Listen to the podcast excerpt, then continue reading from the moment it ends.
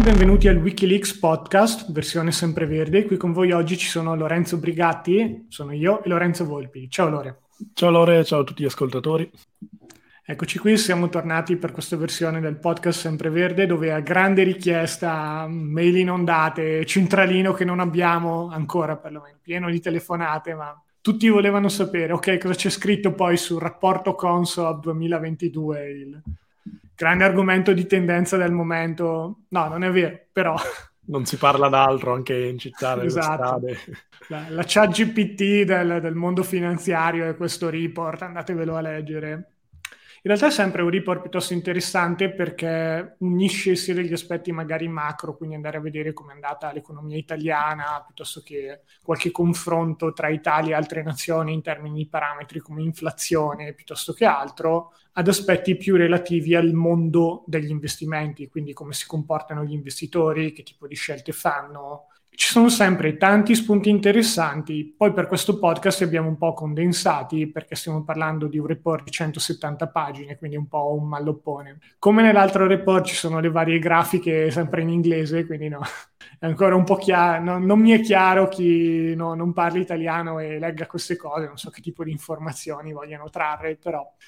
se, se Consob ci ascolta, se fate una versione con le grafiche in italiano per... per rendere tutto più comprensibile anche a chi, anche a chi l'inglese non lo mastica, siamo sicuramente più contenti. Esatto, però se consideri, se non sbaglio, i report passati erano interamente in lingua inglese, questo almeno, insomma, le didascalie. È vero, vero, forse ci hanno ascoltato, perché questo è metà e metà, sì. Esatto, forse sarebbe venuto anche più corto, in effetti, solo con, con l'italiano. Però dai, un rapporto bello denso. Non lo so, Lore, da dov'è che vorresti partire? Qual è il dato che ti ha colpito di più? Da, Ma io partirei un po' ecco, dalla panoramica generale,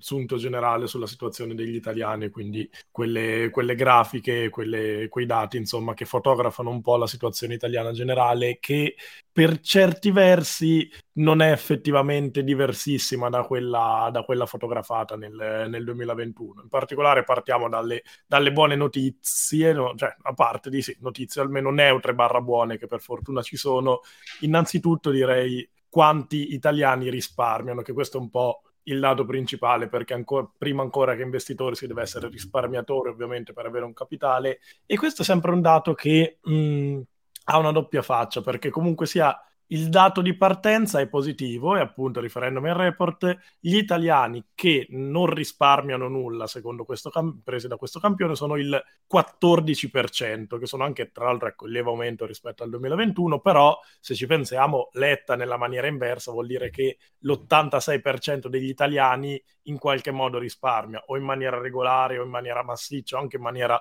un pochino saltuaria, però comunque sia quello che fanno è principalmente Mh, risparmiare. Poi ecco, che risparmino la maggior parte del proprio reddito è una percentuale abbastanza esigua, che è quello del sei per cento, però vuol dire che c'è una fetta importante di italiani che risparmia occasionalmente, regolarmente una parte del, del suo reddito. Poi un aspetto secondo me mh, più curioso, interessante, che andremo a vedere nel dettaglio magari, e che a me colpisce sempre, è il fatto che mh, a questo risparmio manchi eh, sempre una sorta di mh, direzionalità, nel senso una Uh, ricerca dell'obiettivo, cioè la finalità per cui effettivamente si risparmia. Questa è una cosa che mi ha sempre colpito molto, perché comunque l'attitudine al risparmio è effettivamente elevata, perché lo è, perché non, non so quante altre nazioni possano parlare di un ottanta novanta per cento di persone che almeno in maniera occasionale comunque risparmiano. Se poi però andiamo a vedere la percentuale di persone che sanno effettivamente perché risparmiano, riescono a inserire questo risparmio in, in un piano finanziario ben definito, allora, allora calano molto le percentuali. Questa è sempre la, la prima fotografia che riesce a stupirmi un po' degli italiani come risparmiatori e investitori. A questo punto di vista hanno chiesto nel report uh, perché risparmi, per quale ragione, la risposta principale è stata per, mh, diciamo così, difendersi dalle emergenze, che è sempre un utilizzo buono del primo utilizzo dei risparmi che anche noi incoraggiamo con il cassetto di emergenze, però al tempo stesso ci sono delle emergenze da cui non è possibile difendersi dal co- col solo risparmio, quindi è necessario assicurarsi. Dall'altro punto di vista, un lato che mi ha colpito è che la seconda risposta più gettonata alla domanda perché risparmi è stato per la pensione. Poi non mi è chiaro se è stato fatto dopo un lavoro, diciamo così, più eh, approfondito per andare a capire se effettivamente risparmio per la pensione significa anche investimenti, ma altri elementi presenti in questo report mi fanno un po' dubitare di questa cosa. Ad esempio c'è scritto che una grande maggioranza degli italiani, mi pare intorno al sessantatré per cento, potevo andare a vedere la percentuale esatta, non investano per obiettivi di lungo periodo. Quindi c'è una fetta di italiani piuttosto importante che risparmia per la pensione, però poi non investe, e riuscire a risparmiare soldi a sufficienza per avere una pensione serena è dura. Magari una volta era possibile, ci sono persone tutt'oggi che sono pensionati che con una combinazione di intaccare i loro risparmi più la pensione che ricevono dallo Stato se la cavano in maniera piuttosto tranquilla, ma in un futuro questo è molto meno probabile per il cambio di sistema pensionistico. Quindi se qualcuno che ci sta ascoltando sta solo risparmiando con l'obiettivo pensione, meglio così, meglio che non risparmiare per nulla, meglio che non dimenticarsi della pensione. Però attenzione, perché è una di quelle cose che con solo risparmio non, non è detto che si riesca a raggiungere, anzi è estremamente probabile che un obiettivo ambizioso come la pensione richieda un certo tipo di investimento per poter raggiungere un capitale, per vivere sereni, e di soli risparmi non ce la si faccia. Esatto, sì, diciamo che mh, quello che quello che si delinea è il fatto che gli italiani abbiano comunque una percezione di quelli che effettivamente sono i pericoli, i rischi e le necessità e gli obiettivi per cui si deve risparmiare, accumulare dera- denaro, e manchi poi lo step successivo, cioè quello effettivamente di trovare la soluzione migliore e più efficiente per impiegare questo denaro che, che viene risparmiato. Infatti ecco, se, mh, se andiamo a vedere le, le motivazioni per cui mh, la gente risparmia, appunto sono ecco, la, l'ottenimento di una pensione, o comunque l'integrazione della pensione, magari la costruzione di un cassetto d'emergenza, o comunque mh, rifugiarsi da pericoli vari, ecco. Purtroppo quello che succede poi magari è con non rendersi conto che la via più efficiente per un capitale per la pensione è quella di investire, per coprirsi dai rischi veramente grandi ma poco probabili, quella dell'assicurazione, quindi manca la seconda fase, appunto, quella di, mh, ri- di ricercare la... lo strumento migliore per, per questi scopi, e purtroppo si ricorre quasi solo e quasi sempre al risparmio. E probabilmente il, uno dei motivi per cui mh, c'è questa difficoltà, e secondo me è un motivo che il report evidenzia molto bene, è il rapporto non ottimale con la eh, consulenza finanziaria, ma direi più in generale con mh, gli intermediari finanziari nel complesso, perché quello che appunto emerge è che mh, l'interfacciarsi con una figura che dia consigli di investimento per i risparmiatori italiani presenta parecchi problemi. Innanzitutto, uno, ecco, uno degli aspetti che è effettivamente sorprendente per il report è la quantità di italiani che ricorre alla cosiddetta consulenza informale. Parliamo del quarantacinque per cento, quarantacinque per cento degli italiani, con un aumento dei, dell'otto per cento rispetto all'ultima rilevazione. Quindi... Tra l'altro una spiegazione su consulenza informale. Io ho detto, boh, magari va a considerare anche qualche parametro extra, che ne so, uno si compra un corso online, un prodotto online che dà delle indicazioni chiare. Penso ad esempio a Plannix, lo sponsor del podcast di oggi. Vabbè, andatevelo a vedervelo se non sapete cos'è, però è uno dei nostri prodotti di, di punta quando si parla di pianificazione finanziaria. Ho detto, boh, magari quello viene considerato come una forma di consulenza informale. Invece no, sono parenti e amici, quindi a meno che tutti non siano nipoti di Warren Buffett, c'è qualcuno che non si sta portando a casa degli ottimi consigli di investimento da questo punto di vista. Esatto, infatti cioè, è in diminuzione, anche netta diminuzione, la, la percentuale di persone che investe in autonomia, dove appunto ecco, in autonomia si potrebbe pensare a, mh, cioè, alla fine l'investimento in autonomia, anche quello che consigliamo noi, non in autonomia nel senso di fare le cose improvvisando, ma appunto formandosi e imparando a pianificare da soli. Eppure anche quello è in diminuzione, oltre a una lieve diminuzione della consulenza in generale per motivi più disparati, i costi, mancanza di fiducia e piccole somme da investire e quant'altro. E appunto mh, ecco, informale vuol dire riferirsi appunto a persone che non hanno innanzitutto né qualifiche particolari per poterlo fare, ma soprattutto,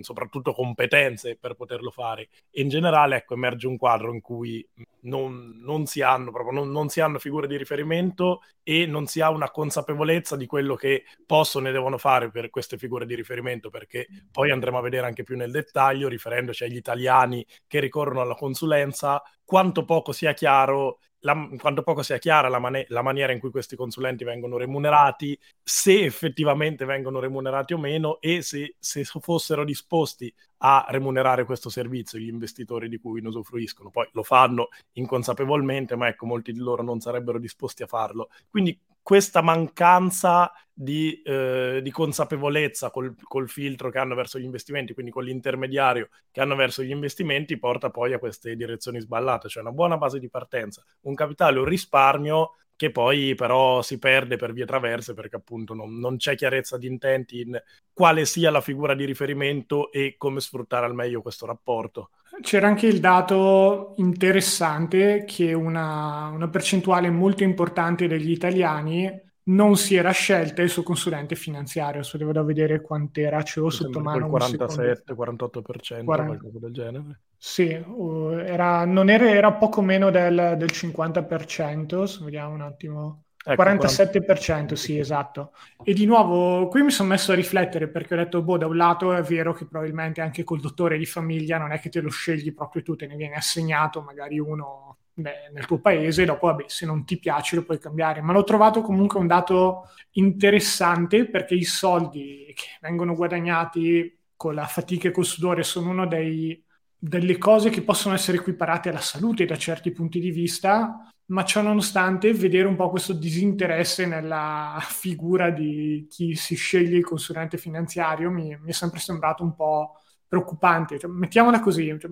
può, ci può stare che ti viene assegnata una persona, ma hai assolutamente il diritto di cambiarla se questa persona non ti piace, se non sai valutare il tuo operato. E il fatto che comunque una maggioranza degli italiani, no maggioranza, beh, rifaccio, un cinquanta per cento degli italiani si è andato con l'opzione di default, quindi sì, boh, me ne hanno segnato uno, non so se sia bravo o meno, vediamo come va. È un dato che mi ha fatto riflettere, perché allora forse i soldi non sono considerati così importanti, non lo so, cioè, forse è solo un bias mio, che sono più attento a questo aspetto della mia vita, quindi il pensiero che qualcuno, che non so neppure chi sia, che non ho scelto per qualche ragione, si incarica di fare un determinato tipo di scelta al mio posto, non mi piace. Esatto, diciamo che quello che proprio succede è una uh, mancanza di osservazione critica, perché purtroppo da questo specifico ambito, cioè la, la valutazione del consulente, in generale tutta la valutazione dell'ambito normativo, essendoci in generale, almeno secondo me in generale, essendoci poca conoscenza, e questo è un dato di fatto, quello che ne consegue è che purtroppo il, il principale danno collaterale de, dell'ignoranza è la mancanza di consapevolezza della propria ignoranza su uno specifico tema, quindi il non essere consci che manchi un tassello di informazione molto importante. Questo è quello che evidentemente succede, perché appunto mh, al di là del fatto che la, la, la figura del consulente non venga scelto ma spesso assegnato, poi non ci si pone domande, non si è consapevoli su, sulla modalità in cui questa figura lavori, quindi non si è consapevoli della sua indipendenza o meno, e sappiamo che la sua indipendenza è, ecco, caratteristica abbastanza sporadica, visto che numericamente i consulenti finanziari indipendenti o le società di consulenza finanziaria indipendente in italiano ancora sono molto poche, quindi la stragrande maggioranza sono consulenti che lavorano per qualche banca. E sull'analisi di queste figure la maggioranza degli italiani o non sa effettivamente come queste figure vengono retribuite, o addirittura è convinta che mh, queste figure non, non vengano compensate, non vengano retribuite per il servizio di, di consulenza che offrono. Questo perché la remunerazione, come sappiamo, non avviene in maniera diretta ma indiretta, ma i costi che vanno a pagare per i prodotti, insomma, che vengono venduti e collocati, poi ovviamente vanno a remunerare anche il consulente. Questa dinamica, che può sembrare magari abbastanza ovvia per chi ci ascolta da un po', è ignota a un quarto degli italiani, ed è proprio, hanno una convinzione sbagliata invece il quaranta per cento degli italiani che sono convinti che questa compensazione non esista. Quindi se partiamo da un presupposto così, così fallace, poi è normale che, ecco, le conseguenze magari sono gli stessi a cui è stato assegnato un consulente, no? Non sanno, esatto, perché gli sia stato assegnato, non sanno. E la cosa interessante è che alla domanda invece eh, mh, saresti, saresti disposto a pagare per consigli finanziari, il sessanta per cento degli italiani risponde no, che già appunto primo è un'assurdità, perché nessuno si sognerebbe di non pagare un servizio professionale di altro tipo, nessuno si sognerebbe di non pagare il dentista o il medico o l'idraulico o qualsiasi altra figura, eppure per, per il consulente finanziario è così. Ma tra il sessanta per cento degli italiani che non sarebbero disposti a pagare, effettivamente poi indirettamente lo pagano. E questa sì, è una cosa, infatti veramente... c'è già gente che lo sta pagando senza saperlo, allora insaputa. È incredibile. Ma Pur- purtroppo comunque... questo giustifica in parte il comportamento delle banche che tengono questo tipo di costi nascosti. Esatto, esatto. Che sì, sicuramente è un comportamento che noi condanniamo, penso, quotidianamente nei nostri canali di divulgazione, però è chiaro che serve anche un lavoro individuale di consapevolezza, intanto nel riconoscere che si tratti di una figura professionale, e probabilmente per questo che poi si sfocia nella, nella consulenza informale che, detto in termini appunto più terra terra, è il consiglio de, del cugino, dello zio, dell'amico che no, non si paga, però ecco. Quando un prodotto non si paga... Quello che mi preoccupa è che ho quasi la sensazione che in una certa misura quello che dovrebbe essere l'esperto finanziario e l'amico barra cugino siano due figure considerate equiparabili. Da un lato lo capisco perché, di nuovo, quando si ha a che fare con un certo tipo di esperti, virgolette evolute per, per chi non sta guardando la versione video, non c'è tutta sta grande esperienza e sono più venditori di prodotti finanziari. Quindi cioè, il combattere una battaglia sul avere a che fare con dei veri esperti finanziari è una battaglia che andiamo avanti, che portiamo avanti con convinzione e che continueremo a fare fino a che non ci sia una situazione migliore. Dall'altro lato però non è che l'amico e il cugino sono automaticamente dei fenomeni, perché a loro volta soffrono dei bias di cui soffriamo tutti. Possono avere anche loro degli interessi più o meno nascosti, magari non sarà un qualcosa di così economico come può essere una commissione nel caso del, del consulente, ma potrebbe essere il, il classico tizio che ti vuole coinvolgere in uno schema Ponzi, piuttosto che dire vabbè dai guadagniamo insieme in questa cosa che tanto sta crescendo, io sto guadagnando tanto, quindi... acquisto prestigio ai tuoi occhi e non, non ti parlo neppure dei rischi che ci possono essere dietro un investimento di questo tipo. Non...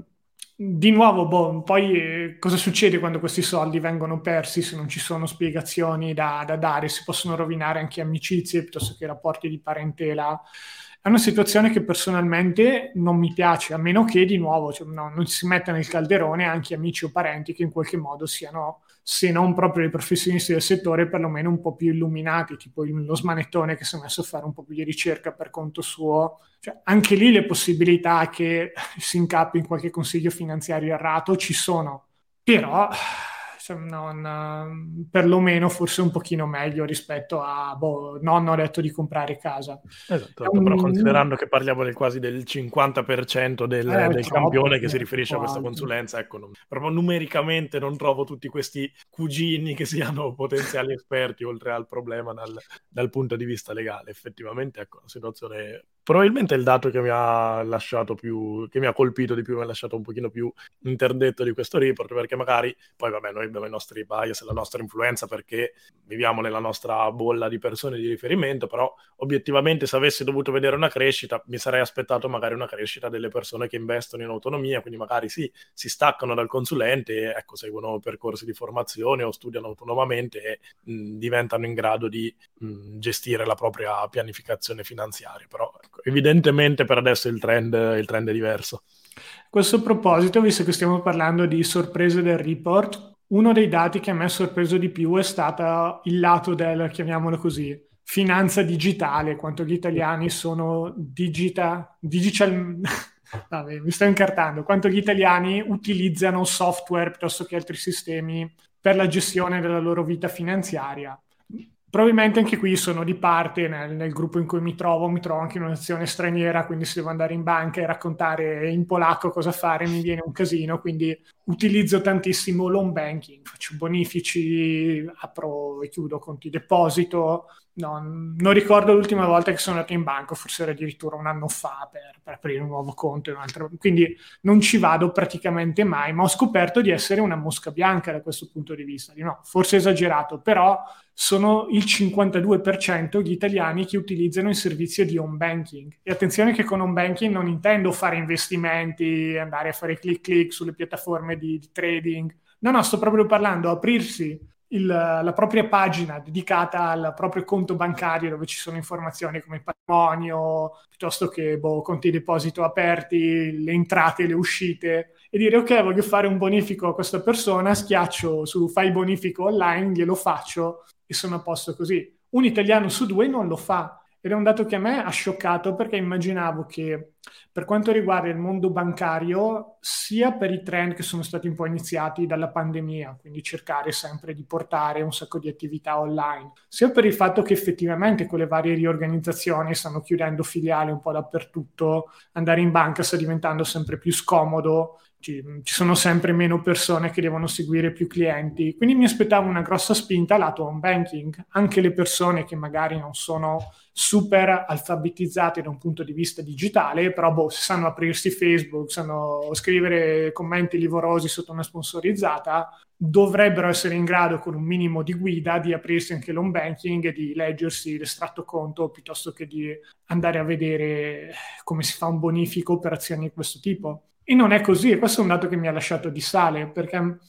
molto spesso si sente un po' dire che il, la tecnologia salverà il cliente, un po' un qualcosa che si sente magari più in altri ambiti, ma ho cominciato a sentirlo anche in mondo, nel mondo finanziario. Quindi si dice eh, basta che arrivi il, il software giusto, basta che arrivi il...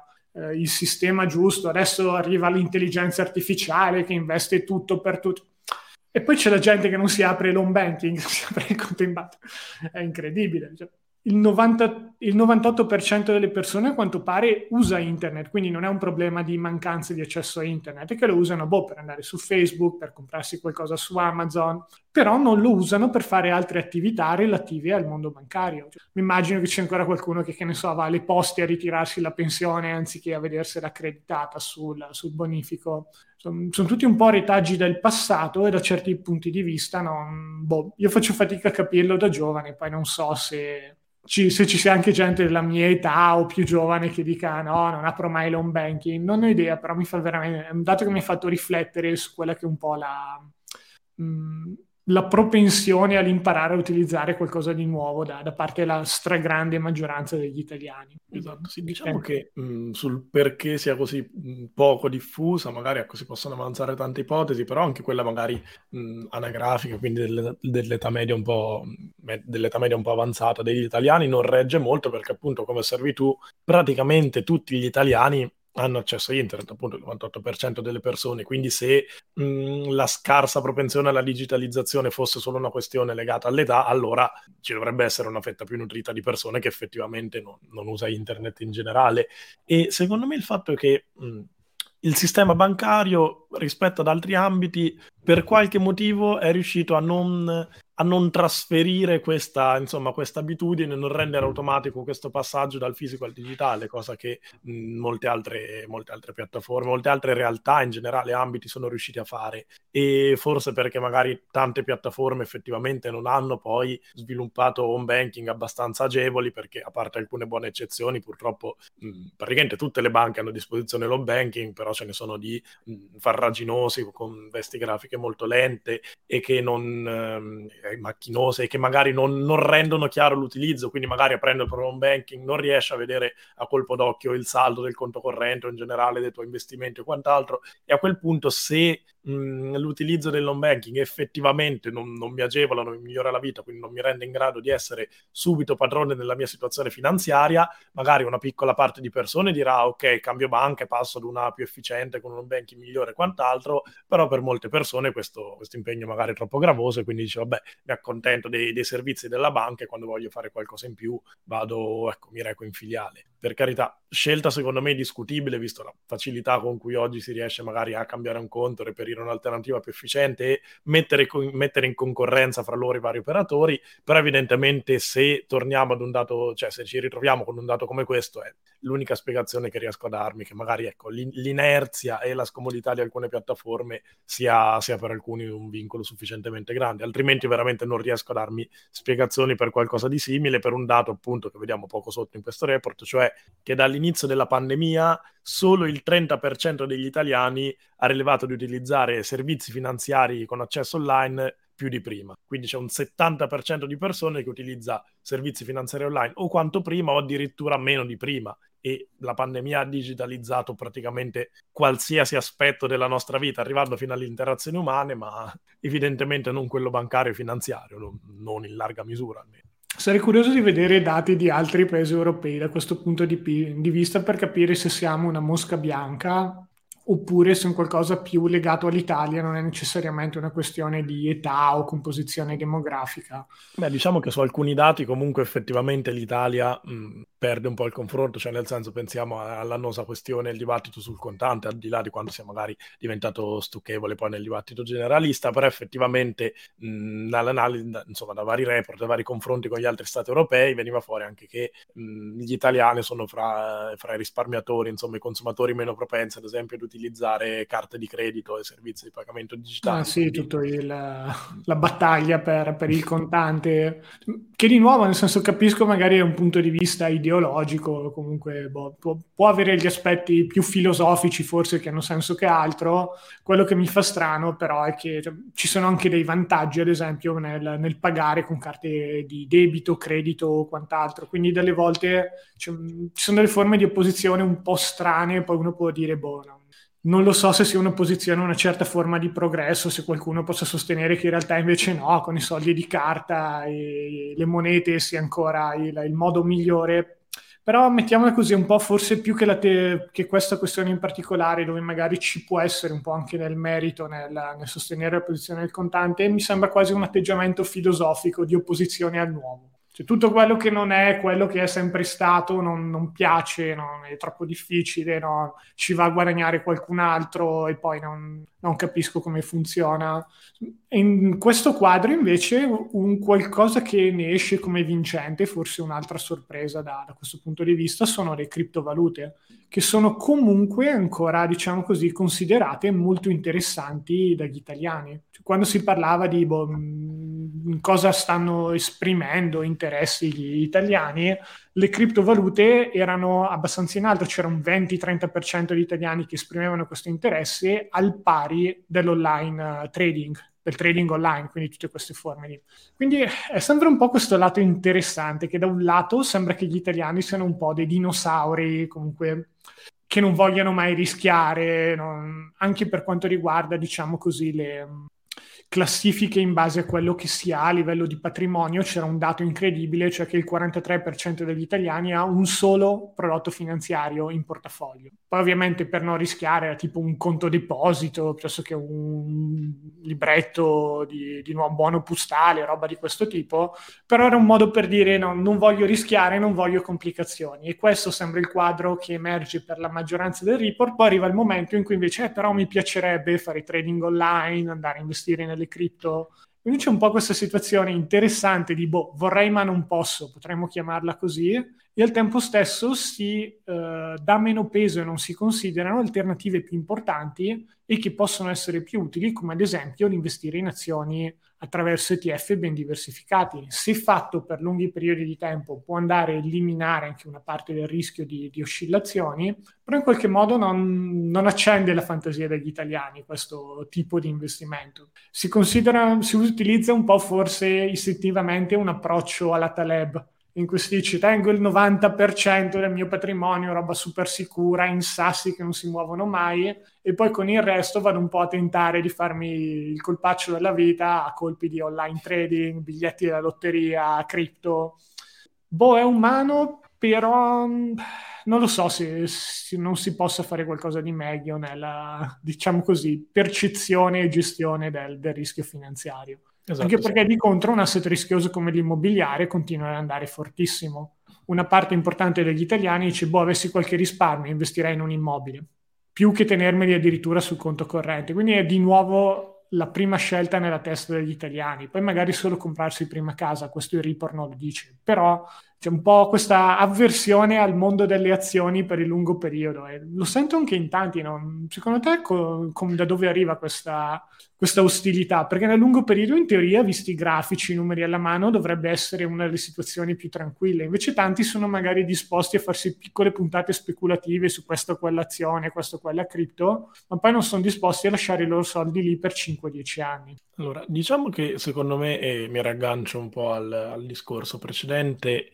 quello che è riuscito a fare magari il mondo delle cripto o una certa parte del, del mondo del trading online è effettivamente rendere questa prospettiva più accessibile. Quindi se magari prima avevamo detto, avevamo parlato di eh, persone che non, non utilizzano i servizi di home banking perché semplicemente la banca con cui si trovano non ha una buona interfaccia, non ha una buona piattaforma da utilizzare, qui invece quello che succede è che mh, da questo punto di vista le, queste realtà sono riuscite a vendersi molto bene come realtà facili e accessibili a poco sforzo, perché effettivamente le piattaforme sono molto intuitive, le prospettive sono mh, particolarmente allettanti, e quindi siccome il problema non è effettivamente quello della digitalizzazione, dell'accesso a internet o dell'utilizzo di internet, perché come abbiamo visto è diffusissimo, completamente esteso, effettivamente allora quando ci si, quando ci si interfaccia, ci si imbatte in qualcosa di accessibile, poi la tentazione, la tentazione è più forte, però ovviamente ecco questo sappiamo che è poco sano da un punto di vista di pianificazione finanziaria, però mh, gestendo, diciamo, mancando anche alla base, come sappiamo, una parte di intermediazione con un consulente, con una figura che sappia consigliare bene, sapendo solo genericamente di dover investire qualcosa, allora il passo è abbastanza breve. Quindi sapere di poter investire qualcosa, possibilità di rendimenti e guadagni facili e soprattutto accessibilità iniziale sono, ecco, una combinazione che porta una buona fetta di italiani magari a mh, ecco, detenere criptovalute in portafoglio e poi non avere un portafoglio in E T F azionari per l'investimento di lungo termine, per risparmiare per, per la pensione, pur sapendo della necessità di un capitale per, la, per integrare la propria pensione. Questo è il paradosso. Quindi un italiano consapevole di dover avere soldi per la pensione e però non consapevole di quali siano gli strumenti più efficienti, ma allettato dalle prospettive più, più comode, più, disinterme- più disintermediate. Sì, boh, anche se con le criptovalute è sempre un po' un vorrei ma non posso, perché sì, sono interessato, poi va a vedere quanti le detengono in portafoglio, effettivamente sono ancora una grossa minoranza. Sì, sì, una minoranza, ma comunque una minoranza più corposa rispetto a quelli che magari hanno E T F azionari per il lungo termine, quindi ecco, sì, sì, sono sempre sì. minoranze, ma se le mettiamo in proporzione, in valore relativo e non assoluto, è una minoranza più consistente, il che insomma assolutamente fa abbastanza sì, sì. riflettere. Sul trading online poi, che è diciamo una... un qualcosa che mi ha colpito molto, perché già il trading online, di nuovo, tra i va- le varie forme di investimento è quella che è meno automatica in assoluta. Non lo so se arriverà la ChatGPT del trading online che farà le operazioni di trading da sola, però ad oggi, fe- febbraio duemilaventitré, non c'è. Quindi se uno vuole fare operazioni di trading deve A, prima studiarsi un botto di roba, due, andare sui mercati e fare i click con tutto l'aspetto psicologico che ci sta dietro, tre, sperare di aver capito tutto e sperare che abbia anche un po' di fortuna per fare i soldi. Quindi è quasi più assimilabile ad un lavoro, con una versione però peggiorata del lavoro, perché a me non è mai capitato di fare un tipo di lavoro in cui se mi va bene guadagno e se mi va male perdo soldi. Cioè uno può dire, vabbè, lo fa l'imprenditore, però lì è diverso perché ti prendi il rischio di impresa prima e poi è comunque un qualcosa su cui hai un po' di controllo, nel senso, cioè, oddio, uno può obiettare che il trader dice, vabbè, quando vedo che cam- le cose diventano sfavorevoli chiudo la posizione, però non è la stessa cosa nel dire, vabbè, ho investito in un capannone per eh, tenere come magazzino, adesso devo produrre, c'è più livello di controllo lì, quindi è una versione peggiorativa dell'imprenditore, mettiamola così, molto molto peggiorativa, anche perché poi poten- le potenziali capacità di rendimento per un imprenditore, se ha un buon progetto, dovrebbero essere più alte rispetto a fare un paio di click da- dalla cameretta. Ma a parte quello, la ragione principale per cui le persone sono interessate al trading online è la possibilità di investire una piccola somma. E questa era, è stata la risposta che ha avuto più, diciamo così, successo, con il ventiquattro per cento degli intervistati che hanno detto sì, ok, vorrei fare trading, così almeno posso bagnarmi un po' i piedi nel mondo dei mercati finanziari con una piccola quantità. E lì sono rimasto un po' di sale, perché di nuovo forse viviamo nella nostra bolla fatta di finanza personale, educazione personale e quant'altro, ma quando ho letto questo ho detto, ma perché non un pack? Il P A C è una di quelle robe che addirittura fanno anche le banche. Poi di nuovo, il P A C è semplicemente uno strumento per entrare sui mercati, una modalità di entrata per non confonderlo con strumenti finanziari e quant'altro. Quindi ci può stare che uno abbia sfiducia perché magari gli hanno fatto un P A C su un pacco, se mi perdonate il gioco, se comprate una ciofeca che non rendeva mai, dici ma allora cosa faccio a fare il P A C? Vado a fare un po' di trading online. Però se uno si fa un P A C su un E T F ben diversificato, un po' come quelli che suggeriamo noi in Plannix, è il modo perfetto per cominciare ad esporsi alla volatilità dei mercati, soprattutto quello azionario, con piccole somme, capire un po' come ci si sente e portarsi anche a casa qualche soldo, perché numeri alla mano, finora su un arco temporale di venti anni le possibilità di avere un investimento in negativo sono a zero, poi non vuol dire che siano a zero, ma finora non è mai capitato. Su dieci anni era comunque uno split tipo ottantasei per cento quattordici per cento, e il P A C riduce ulteriormente questo rischio, perché se per due o tre anni ci fossero magari dei mercati in continua discesa, il P A C è un modo per comprare a sconto. Per chi non sapesse che cosa sia il P A C, magari parentesi, era il primo podcast che sta ascoltando, un piano di accumulo di capitale, si entra con un po' di soldi al mese, abbiamo dei podcast dedicati al tema, abbiamo dei video su YouTube, quindi poi puoi, se sei nuovo, se sei nuova, fare una pausa, andare a vederti quelli per capire un po' di cosa stiamo parlando. Per chi invece ci segue già da un po', spero che condivisiate la, il mio stupore, perché mi sembra strano che uno dei modi migliori in assoluto per chi non è un professionista per approcciarsi ai mercati finanziari, limitare le possibilità di perdita e portarsi a casa qualcosa, non venga considerato come un modo per investire piccole somme, o comunque gli si preferisca il trading online. Non lo so, forse c'è un po' di avarizia, si pensa che col trading online si facciano più soldi più velocemente, possibile ma raro. Sì, in generale mh, il quadro che emerge è quello che dicevamo prima, cioè magari la, la speculazione a medio e breve termine, magari ecco, chi, chi la fa non è, non è consapevole che si tratti di speculazione, non di investimento, ma questo è, dicevo, la mh, speculazione di medio e breve termine ha un appeal proprio commerciale maggiore, quindi ecco, è l'anello di congiunzione perfetto perché ha magari una quantità di soldi da parte e l'aspirazione generica di voler avere più soldi, mancando appunto questa, questa parte di filtro, il capire perché voglio più soldi, quanti soldi voglio in più e in quanto tempo, a quel punto la, ecco, la risposta immediata diventa più efficace, purtroppo, e quindi ecco, soluzioni di pianificazione più, più efficaci, più orientate a lungo termine, poi diventano una, una rarità. Mettici anche il fatto che mh, la gente sia già abbastanza, mh, abbia già una certa ritrosia nel, nell'investire in autonomia, nell'utilizzare autonomamente le proprie piattaforme finanziarie che già utilizza, quindi il proprio home banking in generale, ecco. Quindi anche acquistare e fare investimenti tramite il proprio home banking, e allora è più facile magari cercare soluzioni alternative, quindi direttamente la nuova piattaforma, la nuova soluzione, corso o quant'altro. Ah, probabilmente sì, è un po' il classico concetto nel lungo termine siamo tutti morti, quindi anche fare un certo tipo di pianificazione, di eh, creare portafogli basati su E T F ben diversificati per il lungo periodo è un concetto un po' difficile, mettiamolo così, da mettere in pratica, soprattutto per chi non è un professionista, specialmente quando, dati alla mano, uno dei concetti fondamentali del mondo degli investimenti, e cioè la diversificazione, rimane ancora uno di quelli meno conosciuti. Sono state fatte le classiche domande un po' su inflazione, capire come funzionano mutui e così via. La domanda su cui la maggior parte degli italiani si inciampano sempre è la diversificazione. Di nuovo, io sto usando la maggior parte in modo errato, perché sono sempre casi di cinquanta e cinquanta, quindi chiedo scusa se sto un po' trattando male la matematica. È che probabilmente il mio bias nel considerare la diversificazione proprio come il concetto fondamentale nel mondo degli investimenti, proprio non, non tenere tutto nello stesso posto, perché se no se arriva qualcuno malintenzionato te lo ruba, oppure se succede qualcosa a quel posto sono cazzi amari. È una di, di quelle cose che dovrebbe essere così ovvia, ma a quanto pare continua a non essere recepita dagli italiani, anche un po' probabilmente fa rima con il dato che abbiamo visto prima, con il quarantatré per cento degli italiani che investe in un solo prodotto super sicuro. Quindi non lo so, non, non credo che gli italiani utilizzino la filosofia di Warren Buffett, investi le, le tue uova in pochi panieri, in un paniere solo, e poi guardalo bene e tienilo sotto controllo e fagli la guardia come se la tua vita dipendesse da quello. È più un misto di... Um, secondo me mancanza di conoscenza di fondamentali finanziari e forse la classica pigrizia vista prima. Quando si arriva al punto di non fidarsi magari di quello che propone un consulente, una figura terza, che di solito è un po' il primo approccio che hanno gli italiani,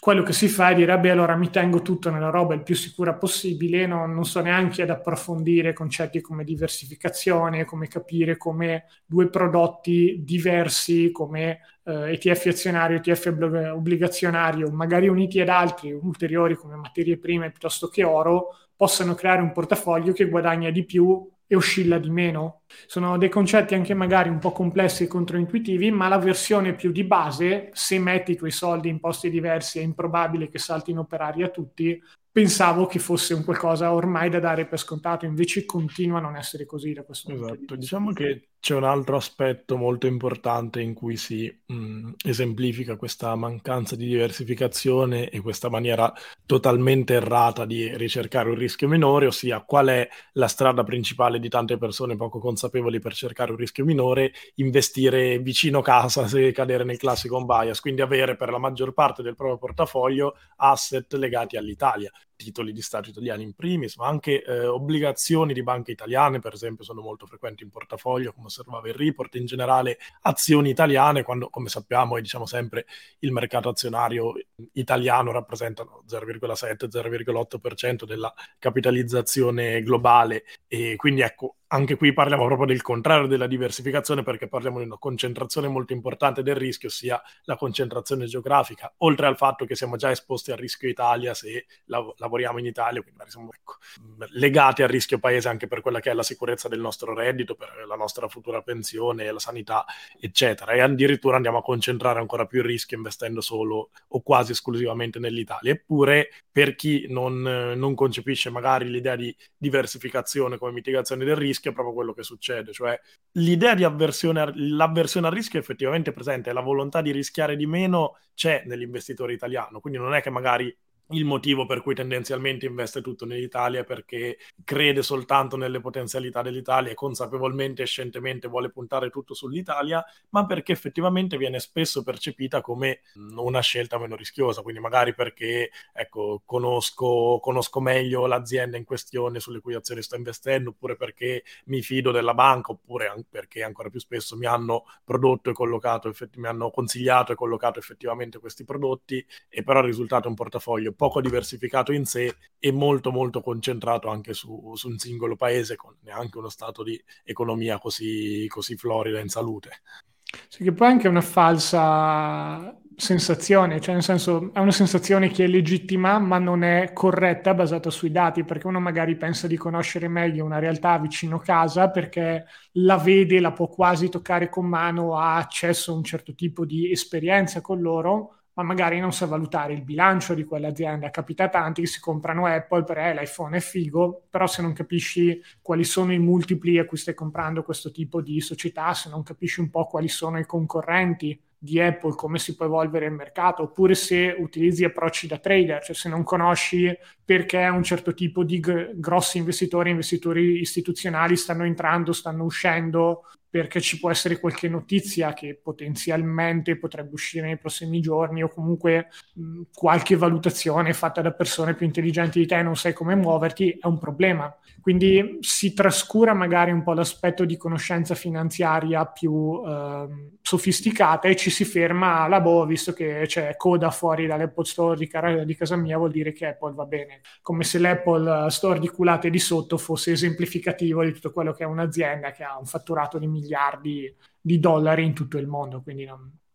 è un po' riduttivo, ecco, mettiamola così. Esatto. Stavo guardando in scaletta cosa c'era rimasto a livello di report da andare ad analizzare, e direi che deve partire il momento che rischia di portarci ad una cancellazione adesso, quindi stiamo per parlare di temi scottanti che, che dividono le masse, e stiamo parlando del divario di genere, quindi come cambiano anche, diciamo così, sia le situazioni eh, finanziarie che i modi di investire tra uomini e donne. Di nuovo, qui vogliamo farlo nel, nel modo meno conflittuale possibile, più, diciamo così, questi sono i dati, poi fatene un po' quello che volete senza necessariamente dare troppe interpretazioni, però ci sono delle rilevazioni molto molto importanti da fare, e la prima, che tra l'altro non era neppure contenuta nel, in modo molto chiaro nel report, però si legge dopo, cioè, è che... Eh, Quando si parla di questi report, di solito c'è un campione, in questo caso era circa duemila persone, e si pensa di farli nel modo più significativo possibile. Quello che io mi immaginavo volesse dire per il rapporto Consob è, boh, prendiamo uno spaccato di popolazione italiana che è simile alla popolazione italiana attuale sotto determinati punti di vista, e poi gli facciamo tutta una serie di domande. Uno degli aspetti che pensavo adesso da considerare era il sesso, perché grosso modo l'ultima volta che ho visto i, i dati la, il numero di uomini e donne in Italia è grosso modo uguale, forse donne sono addirittura un pochino di più, ma mi aspettavo una roba del tipo gli intervistati sono il cinquanta per cento donne e il cinquanta per cento uomini, quando invece siamo andati a vedere i dati nel report la percentuale era diversa, era un ottanta venti, al che dico ma come? Cioè, cosa è successo? Mi sono perso che in Italia è arrivata un'invasione di, di, boh, di gente, di uomini, è cambiato tutto. Cosa, cosa è successo? Mi sono perso qualche pezzo. E la risposta era scritta un paio di righe sotto nel report dicendo abbiamo fatto tutte queste domande alle persone cosiddette capofamiglia, cioè all'interno di un nucleo familiare le persone che guadagnano di più. E quindi facendo questa operazione è venuto fuori, vabbè, single uomini e single donne hanno dato le risposte che... Per, per loro, mentre invece nel caso del nucleo familiare l'uomo è sempre stato quello che ha dato risposte in quanto considerato capofamiglia, forse una parola un po' vecchia, però quello che guadagna di più, quindi quello più titolato nel rispondere a questo tipo di domande. Già qui è una cosa che mi ha fatto un po' riflettere, di nuovo, forse mi aspettavo che nel duemilaventitré ci avvicinassimo più a una parità di, di reddito, poi non, non sono andato a vedere super analisi demografiche a riguardo, però mi, mi fa un po' specie pensare che questa sia una ragione per... avere un campione così piccolo di donne a riguardo, che quindi poi è magari anche un campione atipico, perché essendo donne che guadagnano di più degli uomini, quando la media nazionale dice esattamente il contrario, potrebbe darsi che stiamo già parlando anche di un gruppo più alfabetizzato da livello fine, a livello finanziario rispetto magari alla controparte femminile nel, nel generale. Però vabbè, cioè, a parte questo è un dato che comunque fa un po' riflettere su come anche se, cioè, a livello magari di ore lavorate, piuttosto che il gender gap e tante professioni, pare che si stia riducendo o comunque addirittura eliminando, a livello di fatto quando si va a vedere chi guadagna di più in una coppia c'è ancora l'uomo, quindi no, non so se volevi commentare su, su questa notizia. Esatto, diciamo che mh, più che mai al di là proprio del, del dato in sé, che purtroppo ancora è abbastanza evidente, anche il fatto che mh, il report stesso non, non l'abbia sottolineato come un dato significativo all'interno della parte dedicata al, al divario di genere, effettivamente abbastanza emblematico, perché appunto questo, questo dato semplicemente, cioè del campione ottanta per cento uomini e venti per cento donne, è inserito all'interno del report sulla parte di analisi, ma mh, non è indicato come ne, insomma, un problema, una questione particolare, e non fa parte appunto di questa sezione qui. È già secondo me una parte del problema, cioè il fatto che mh, anche i report, quindi le, le analisi, le indagini oggettive, statistiche, rischino di essere a volte magari anche loro con dei bias, quindi rischiano di essere parzialmente falsate su questi aspetti da osservare, perché mh, se non partiamo già da un campione rappresentativo della popolazione femminile è effettivamente difficile poi dare un giudizio estensivo che sia veramente completo e rappresentativo della, della popolazione, e questo è già un primo, un primo aspetto non da poco. E poi ecco, in generale mh, la, l'analisi sul, sul divario di genere non ha effettivamente portato a novità o sorprese particolari rispetto a quello che, eh, che già conoscevamo, anche se magari ecco, sarebbe stato auspicabile, perché il trend che ci aspetta è comunque quello di un miglioramento della consapevolezza de- e magari delle maggiori prese di posizione e partecipazione alla, fi- alla vita finanziaria da parte delle figure femminili, però i dati restano, restano abbastanza simili. Più che mai mh, mi è sempre colpito abbastanza la, la questione che mh, secondo me è una delle questioni principali, e non so magari quale sia la causa specifica, però una delle questioni principali che porta a questo divario, cioè un riscontro sempre più elevato dell'underconfidence delle figure femminili rispetto a quelle maschili. Per chi non lo sapesse, l'underconfidence è appunto eh, l'opposto dell'overconfidence, quindi se l'overconfidence è l'eccesso di sicurezza, l'underconfidence è la troppa poca sicurezza nei propri mezzi, quindi il eh, sottovalutare le proprie capacità in un determinato ambito rispetto a quelle che sono le capacità reali. E mh, probabilmente eh, questo fenomeno e magari la sottorappresentazione in generale sono anche abbastanza correlati potenzialmente, quindi c'è una mh, scarsa partecipazione dalle do- delle donne, perché magari possono sentirsi proprio meno, meno preparate e meno autorizzate a parlare di finanza. Questo poi perché succeda, e purtroppo ecco, indagare su queste dinamiche è difficile e non ho la pretesa di farlo, personalmente credo magari sia legato a dinamiche sociali e culturali che ci hanno sempre caratterizzato da secoli, ma non ho certezze. Però in generale quello che sicuramente succede molto spesso è che um, si tende effettivamente a considerare di meno la, proprio la possibilità in sé di una, di una figura femminile di intervenire in un discorso legato al tema finanziario, in generale a questioni di investimenti o altro, che è un problema estremamente marcato, anche perché sì, con tutti i problemi e le difficoltà che abbiamo, però dal punto di vista della consapevolezza della parità di genere stiamo facendo enormi passi avanti, e dal punto di vista finanziario c'è proprio questa sensazione che sembra un tema poco appannaggio delle figure femminili. Beh, in effetti ce ne stiamo accorgendo anche noi nel, nel nostro gruppo in Lix Invest, siamo in prevalenza uomini. Onore a Vanessa Castiglia, la nostra content manager e figura di riferimento femminile in Lix Invest, però io, è una cosa che continuo a chiedermi, è una di quelle questioni per cui non, non so se riesco a vedere il problema da una prospettiva diversa, essendo io uomo. Mi chiedo sempre se magari anche un certo tipo di comunicazione che viene fatta quando si parla di investimenti sia magari troppo orientata ad un mondo maschile, quando si usano, che ne so, metafore di guerra, piuttosto che, ah, così poi ti compri il macchinone, ti porti a casa la donna dei tuoi sogni, sia qualcosa di più societario, perché comunque in generale l'uomo non... non dà molto peso alla, diciamo così, capacità di generare reddito della, di una donna quando si parla di partner, di coppie eterosessuali. Ci sono tanti aspetti società, sociologico, mettiamola così, che si intersecano. C'è qualche aspetto biologico, non ne ho idea, da questo punto di vista no, non voglio aprire polveroni. È un dubbio che ho, però non, non riesco a trovare una risposta chiara da, a livello della letteratura scientifica. Mi stupisce comunque che ci sia underconfidence, anche quando abbiamo detto prima di un campione di donne che probabilmente nella vita ce l'ha fatta, cioè guadagnano di più degli uomini, dovrebbero avere un certo tipo di preparazione in più, ma ciò nonostante non si sentono sicure dalle loro risposte, che poi non significa che diano risposte sbagliate, attenzione, perché sono due cose completamente diverse. Magari rispondono anche in modo corretto, ma hanno sempre un po' di dubbio in più. Qualche volta può essere bene, qualche volta può essere male. L'eterno dubbio che ho è se in qualche modo anche tutto il famoso gender gap di cui si parla non sia un po' legato anche a questa dinamica a livello più generalizzato. C'erano degli studi che facevano vedere come quando si tratta di negoziare piuttosto che di applicare per una tipologia di lavoro in cui magari non si è completamente qualificati, un uomo se ne frega, le donne tendono a farlo un po' di meno. Quindi stiamo di nuovo generalizzando, sono sicuro che ci siano casi specifici del contrario, però, però a livello generale pare che siamo un po' lì. Non...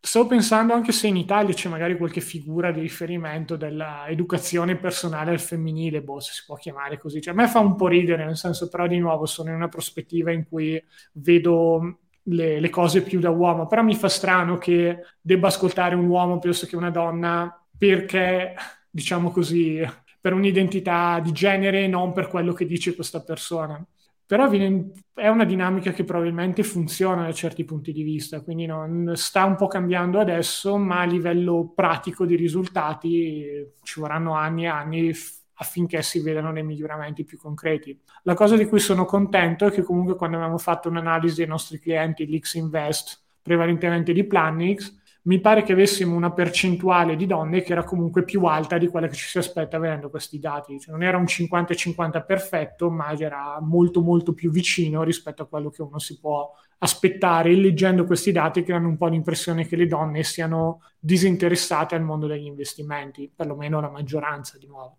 Esatto, diciamo che quindi magari viene da aspettarsi che mh, se si riesce a creare un ambiente più eh, neutrale, appunto, così neutralizzano alcune di, di o almeno si mh, ammorbidiscono alcune, attenuano alcune di queste caratteristiche un po' più peculiari, allora poi effettivamente emerge più la questione di abilità e competenze in sé, che saranno in teoria, ecco, se non equamente distribuite, comunque diciamo fluttuano per, per valori casuali e non per valori così importanti. Perché ecco, appunto, se... eh, infatti ogni tanto escono quegli articoli un po' clickbait che dicono Warren Buffett, una donna potrebbe investire meglio di Warren Buffett o tanto bene quanto lui, perché in media le donne che investono fanno meno trading, sono più disposte a riconsiderare le proprie vedute, ricambiano, eh, hanno dei rendimenti più alti generati dal fatto che non continuano a fare click click, ed è tutto vero. Il problema è che manca la scintilla iniziale, manca il far cominciare ad investire, quindi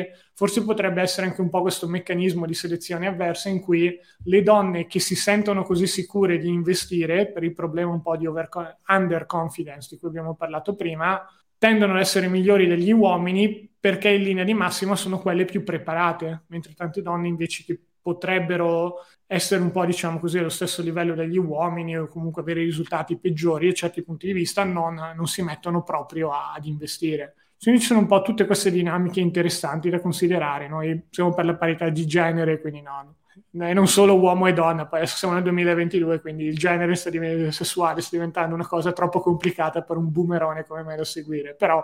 l'importante è che quel, qualsiasi genere tu scelga per identificarti ti prenda cura dei tuoi soldi verso una parte importante della tua vita, poi fai un po' quello che vuoi, è la mia filosofia di vita, esatto. Sano vivi e lascia vivere, ci, ci può stare. Assolutamente, tolleranza e inclusività estrema. Diciamo che poi, ecco, mh, indagare profondamente sulle cause in generale legate al divario di genere, non solo in, sulle questioni finanziarie, è comunque complesso, anche perché poi mh, è proprio in generale un dibattito che sia si politicizza molto, sia diventa molto ideologizzato, quindi mh, non è sempre facile venirne a capo. Poi ovviamente ognuno ha le sue opinioni a riguardo e esulano anche abbastanza dallo scopo di questo podcast, però quello che è interessante secondo me è che effettivamente mh, i dati che vengono eh, riscontrati in questo report sono abbastanza oggettivi e incontrovertibili, quindi indipendentemente da quale sia il motivo che li causa, che sia una causa biologica, che sia una causa interamente sociale, che sia una parte di entrambe, effettivamente il riscontro è che mh, questa parte di mancanza di assertività e magari mancanza di consapevolezza della possibilità di poter parlare di questi temi per una donna è effettivamente uno dei, degli aspetti principali che poi la limita ad, ad intervenire nella vita finanziaria. Quindi comunque, indipendentemente dalle cause, riconoscere che questo sia uno degli ostacoli e dei vincoli, mh, secondo me può essere un modo effettivamente molto utile per iniziare a trovare una soluzione, quindi cercare di mh, scardinare questo meccanismo di insicurezza, underconfidence, e mh, interagire alla pari su, su questi argomenti, insomma, così da sbloccare questa possibilità di dedicarsi di più alla propria vita finanziaria in maniera più, più consapevole. Poi io personalmente sono magari anche abbastanza fiducioso che senza una parte di contaminazioni sociali che mano a mano si stanno perdendo effettivamente questa questione possa migliorare, però quello che facciamo nel podcast comunque è dare consigli individuali, quindi come sì, singolo sì. individuo, come singola persona è sicuramente un passo avanti indipendentemente dalle cause. Assolutamente, stavo guardando un attimo il report, perché la scaletta è finita, c'era un aspetto secondo me interessante, ma non per i motivi per cui è esposto. C'è una sezione di questo report che parla degli investimenti E S G, quelli sostenibili, che sono eh, amici dell'ambiente, chiamiamoli così, e a quanto pare i dati sono in crescita, ci sono sempre più persone che li conoscono, sempre più persone che dicono di volerli, e quello che a me personalmente ha colpito da questo punto di vista è che è uno di quei casi in cui viene dimostrato come se davvero il sistema finanziario volesse introdurre un certo tipo di best practice, di buone pratiche per gli investitori, spiegargli cosa fare, investire per il lungo periodo, dargli prodotti efficienti, potrebbe farlo, perché la spinta per investire in questi prodotti ecologicamente sostenibili, e poi quando abbiamo fatto il podcast dedicato abbiamo spiegato che è più una questione di marketing, non c'è effettivamente dietro un qualcosa di sostanziale, perché anche qua siamo proprio a favore di qualsiasi movimento ambientalista che non faccia friggere la terra nei prossimi cento anni, però non è investendo nel titolo E S G che si va a salvare il mondo, o in fondi o in situazioni di questo tipo. E siamo sempre così duri perché, proprio per dirla brutale, non è neanche un primo passo, cioè si ha più impatto a livello ambientale facendosi una doccia di meno piuttosto che uh, attaccando il coso della doccia che spende meno acqua, andando meno in aereo, in macchina. Si ha più impatto facendo una di queste piccole cose che andandosi a comprare un fondo E S G, che purtroppo ha un impatto praticamente pari a zero, perlomeno ad oggi. È più uno strumento di marketing, ma vedere come questo strumento sia stato utilizzato per far leva sul... ah, una buona causa, vieni, comprati questo indice, questo fondo E S G, mi fa pensare che se le banche volessero combattere davvero per una buona causa, potrebbero farlo. Probabilmente non lo fanno perché non gli conviene, perché perlomeno a livello di costi gli conviene sempre di più vendere un cer- prodotti ad un certo tipo di costo, anche a costo di vendere prodotti inefficienti. Quindi non, cioè, è forse um, tutti questi dati sull'E S G che sta venendo più utilizzato mi fa più pensare ad un'occasione persa per fare educazione finanziaria vera, per aiutare le persone effettivamente ad investire in modo più adatto ai loro obiettivi, e invece ci si è concentrati un po' su una, una moda di marketing che, dove c'è letteratura scientifica che dimostra che non ci siano poi tutti sti grandi risultati, anzi quando si va a stringi stringi la domanda va bene, sei disposto ad investire in questi prodotti E S G che in teoria dovrebbero tutelare l'ambiente, in pratica non lo fanno, pur di avere un rendimento inferiore, cioè investi in prodotti E S G per avere un rendimento inferiore ma salvaguardare l'ambiente, un sacco di gente dice ancora di no, quindi do un po' boh, no, non lo so, secondo me non, a livello di prodotti E S G, per come sono oggi, sempre febbraio duemilaventitré, poi magari un podcast che invecchierà male, non ci siamo per nulla se il loro scopo è essere eh, attenti all'ambiente piuttosto che promuovere tecnologie che possono far del bene all'ambiente. In futuro chi lo sa. Esatto, diciamo che in generale, a parte il discorso molto giusto che osservi tu, ossia che c'è una grande possibilità dal lato dell'offerta se c'è questo interesse, rovesciando la prospettiva è anche interessante vedere che mh, comunque una domanda abbastanza massiccia può effettivamente dirigere l'offerta, cioè il motivo per cui tanti di questi prodotti vengono costruiti, sponsorizzati, creati, perché comunque c'è una forte richiesta di eh, prodotti finanziari, insomma, in genere che siano attenti all'ambiente e in generale di attenzione all'ambiente. Poi purtroppo si concretizza molto spesso, come hai osservato tu, in una soluzione abbastanza di facciata, però prendendo il lato positivo, che era quello che osservavi tu, cioè la possibilità, ecco, le, le banche, gli intermediari, se volessero, di, di proporre soluzioni migliori, viceversa anche il, il consumatore, l'individuo, l'investitore, il risparmiatore hanno la possibilità, lato domanda, effettivamente di mh, spingere verso un'offerta di, di servizi migliori, ecco, poi non necessariamente per forza nell'ambito E S G e nell'ambito ambientale, ma in generale mh, il consumatore magari singolo, non troppo, però i, i consumatori e i risparmiatori in sé come, come massa effettivamente hanno la mh, possibilità di direzionare, influenzare questo, quindi magari una maggiore consapevolezza finanziaria media porterà quasi sicuramente, ecco, anche ad una maggiore proposta di eh, una migliore proposta di prodotti finanziari, semplicemente perché non ci sarebbe più domanda per quelli più inefficienti. Noi cerchiamo di fare la nostra parte riguardo al nostro piccolo, ecco. Vediamo dove arriveremo con la nostra influenza, ecco.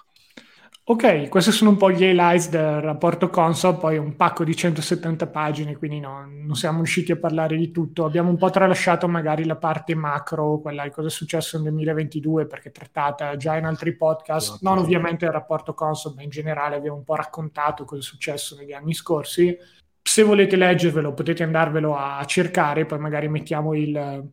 link sotto questo podcast così potete andarvelo a leggere. Per i più interessati c'è anche una presentazione un pochino più corta. Se volessimo riassumerlo, diciamo, non, non ci sono enormi cambiamenti, quindi per chi si aspettava cambiamenti epocali tra duemilaventuno e duemilaventidue no, non c'è stato granché, non, non è stato un anno come il duemilaventi dove con il Covid c'è stata magari un'accelerazione dall'online, anzi a quanto pare si sta un po' ritornando in una sorta di equilibrio pre-pandemia anche lì, quindi anche l'online non molto utilizzato. C'è qualcosa di incoraggiante, ci sono ancora certi trend negativi che non, di cui abbiamo parlato per i vari motivi, con inflazione, stipendi sempre bassi e così via, che stanno rendendo un po' più sfidante la situazione per le famiglie italiane, soprattutto in ottica di risparmio e investimenti, ma in linea di massima boh, cioè più... vedremo come si evolverà il futuro, ma non, il, non c'è stata nessuna inversione significativa dei trend negativi a livello finanziario che stanno affliggendo l'Italia, mettiamola così. Un po' una considerazione da bicchiere mezzo vuoto, però noi possiamo consolarci con il fatto che le alternative per chi è un, is- un risparmiatore barra investitore intraprendente, vuole farsi qualche ricerca, vuole mettersi in gioco, ci sono. Oggi sono disponibili, prendersene magari è un po' difficile, fa un po' paura, però è ancora, diciamo, un po' il classico messaggio che ad oggi la soluzione individuale è l'unica disponibile al momento. Poi se in un futuro ci sarà qualcosa di più strutturato, o ben venga, però è sempre meglio avere una sorta di valvola di sicurezza che ci permette di prosperare anche in un futuro in cui non ci sarà qualche movimento sociale a difesa boh, dei pensionati di vent'anni a sta parte che si andranno in pensione con uh, un piatto di lenticchie. Quindi in attesa che si formi questo movimento che o che arrivi è meglio essere sicuri di non essere parte di questo gruppo. Ecco. Esatto, esatto. Diciamo che mh, comunque l'analisi di questi report per, per i comportamenti aggregati degli italiani secondo me sono sempre molto utili da un punto di vista individuale, perché magari è pur vero che mh, potremmo non rispecchiarci nella, nella fotografia dell'italiano medio, anche perché se magari pensa un utente che magari ascolta i nostri podcast e segue i nostri materiali effettivamente più mh, comunque più formato della media, però effettivamente eh, sono fotografie spaccati molto realistici, magari anche se non ci rispecchiamo in tutto è facile mh, osservare una parte di errori che anche noi possiamo permettere, soprattutto mh, quale correlazione ci sia, quali cause ci siano fra mh, certi comportamenti di partenza e poi certi errori finanziari che andiamo a commettere. Assolutamente sì. Quindi speriamo che con questo report siete riusciti un po' ad avere uno spaccato e magari a portare a casa qualche considerazione interessante per voi. Non abbiamo parlato tanto di investimenti lato pratico questo podcast perché era più informativo, però ecco, mettetela così se vi sentite un po' giù perché vi sembra non sapere ancora abbastanza sul mondo degli investimenti, se non vi sentite soddisfatti, vorreste fare di più, ricordatevi che c'è un minimo di cinquanta per cento di gente là fuori che non sa neanche da che parte cominciare. E sto molto molto basso per probabilmente una percentuale più alta, quindi già il fatto che ci seguiate è probabilmente un ottimo passo nella strada giusta. Poi per approfondire potete andarvi a vedere tutte le nostre risorse classiche, la nostra pagina inizia da qui sul, sul sito, il nostro gruppo Wikileaks, altri video sul canale YouTube, gli, i vecchi podcast che sono una miniera d'oro di informazioni su diversi temi, quindi c'è un po' di tutto per quanto riguarda buona informazione finanziaria da parte nostra, quindi diteci un po' a trovare sul vostro social di preferenza, noi vi aspettiamo e ci fa sempre piacere. Perfetto, direi che possiamo chiudere qui per oggi, grazie mille Lore per essere stato con me, è sempre un piacere. Grazie a te, ci sentiremo al prossimo report, anche prima, ma sicuramente ecco al prossimo report. Sì, dai, è una grande richiesta di pubblico. Arriverà, e se non arriverà questa domanda la creiamo artificialmente perché esatto, ci piace esatto. analizzare i report e parlarne. Il nostro guilty pleasure ormai. Quindi a, a, al prossimo report che boh, sarà tra qualche mese, magari non di Consob. Grazie a tutti voi per l'attenzione e alla prossima. Alla prossima, grazie a tutti.